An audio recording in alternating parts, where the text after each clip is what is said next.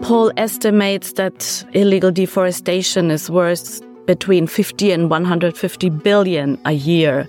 So it's very profitable for organized crime. But it's not only the profit, it also has an economic impact, a social impact, and of course, on the environment, it's detrimental.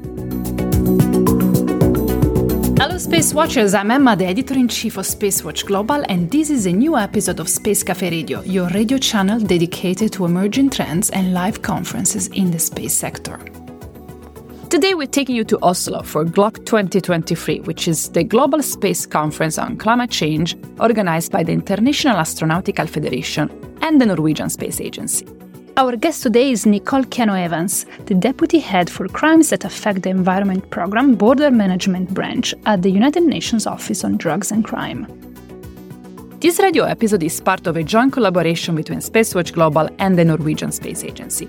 Our collaboration focuses on creating tangible outreach for GLOC while highlighting the commitment of the space industry to combat the climate crisis. This mini series will explore the several approaches space is taking for climate change action, its significance for the society, as well, of course, as its practical results, challenges, and evolution into future applications. Enjoy your listening.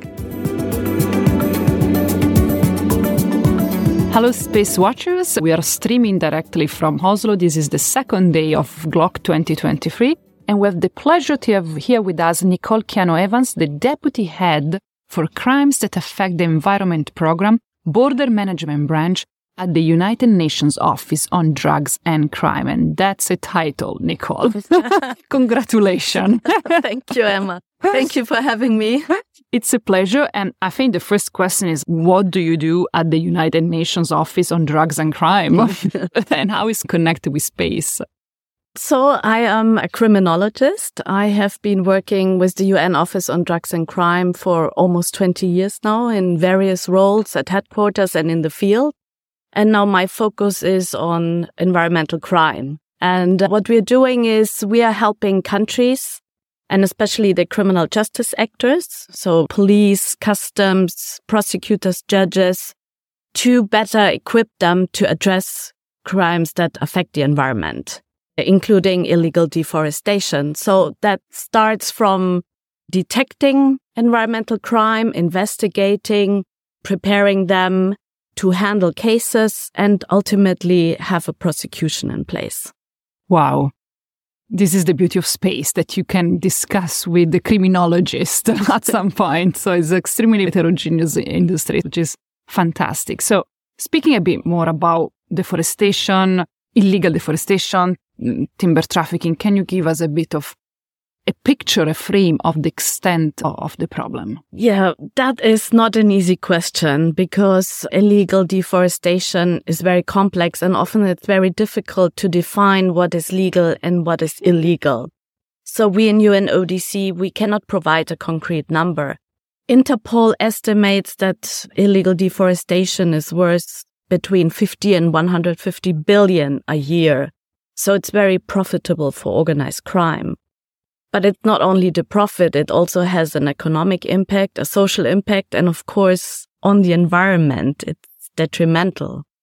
And I think it's also important to note that associated crimes like tax evasion, corruption, which also means there's a cost attached to that. And these are numbers for global. Yes. Okay. These perfect. are global numbers. Okay. So speaking a bit about how do you bring space into your job? How does space support monitoring of illegal deforestation? Yeah, NICFI, or the Ministry of Climate and Environment, provides through Planet access or license to satellite data, which we then in turn use to analyze, to monitor deforestation, but also to provide law enforcement with the data images to uh, detect deforestation events at the earliest stage possible. We provide them with the license. We also do capacity building on how to analyze those images and then further train them on how to act on those. So how do we follow up on these early warning systems? What needs to be done and how can this be then further investigated and prevented? There has been a huge discussion about how space uh, can be more and more useful for end users uh, like you, for people that are actually fighting climate change related issues like deforestation, etc.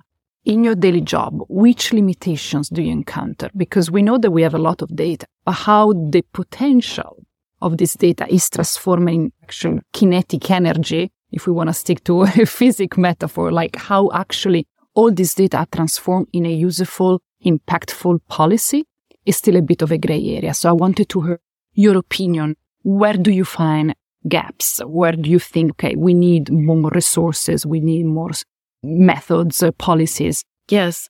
First of all, I think technology is very important and satellite can be definitely a tool that helps law enforcement to detect all sorts of criminal activities and especially deforestation. However, I think we are still at the very beginning of using satellite images. I think there's a lot of need for capacity building on how to read and how to analyze. I think it could be probably a little bit overwhelming sometimes using this latest technologies, the huge amount of data. So being able to effectively also prioritize deforestation events or hotspots is important. And then what is also important is that law enforcement needs the appropriate resources to act upon, which means once they detect a deforestation event, they need the resources to go to the event to be able to investigate. So having vehicles, having helicopters to be able to respond in real time. I think what is also important is that the government structures are in place to handle this type of technologies meaning who is responsible for what, who is in charge of receiving the data, and then who is in charge of acting upon it. So when we talk about deforestation, there are many stakeholders that are responsible, police, rangers. So how are we in a meaningful way strategizing to work with satellite images? Of course, because illegal deforestation is a human induced crime. So you have to interact with humans acting now and has to have a, a very probably also timed interaction, correct? Exactly. The time is very important because we don't want to go there when it's too late and the trees are already chopped down. So the earlier the intervention can take place, the better.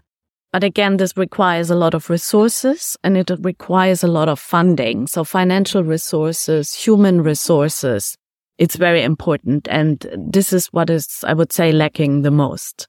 And what could improve the outcomes of your job? What could actually make it better?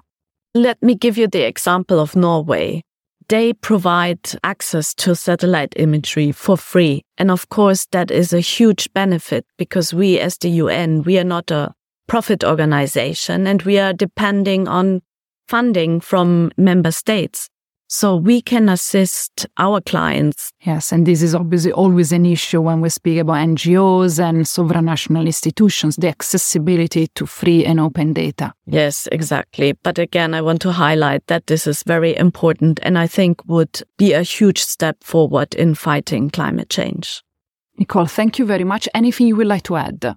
Yeah, maybe again, I would like to say that technology is very important and it's important for law enforcement. It can really help them, but we need the resources for that. And I would really welcome increasing the cooperation with space, with the space industry. Fantastic. I hope you're going to find some cooperation here because the space industry is here to discuss about all these issues and interact with the end users. So that's great, and I'm looking forward to how all this research proceed and if you will be able to have more uh, interaction with the industry. Thank you very much. Thank you very much, Emma. If you want to keep the pulse of the space industry, please visit our website at www.spacewatch.global. Subscribe to our newsletters, and of course, don't forget to become a space watcher. I'm Emma Gatti, editor in chief of Spacewatch Global, your independent perspective on space. See you next time. Ciao.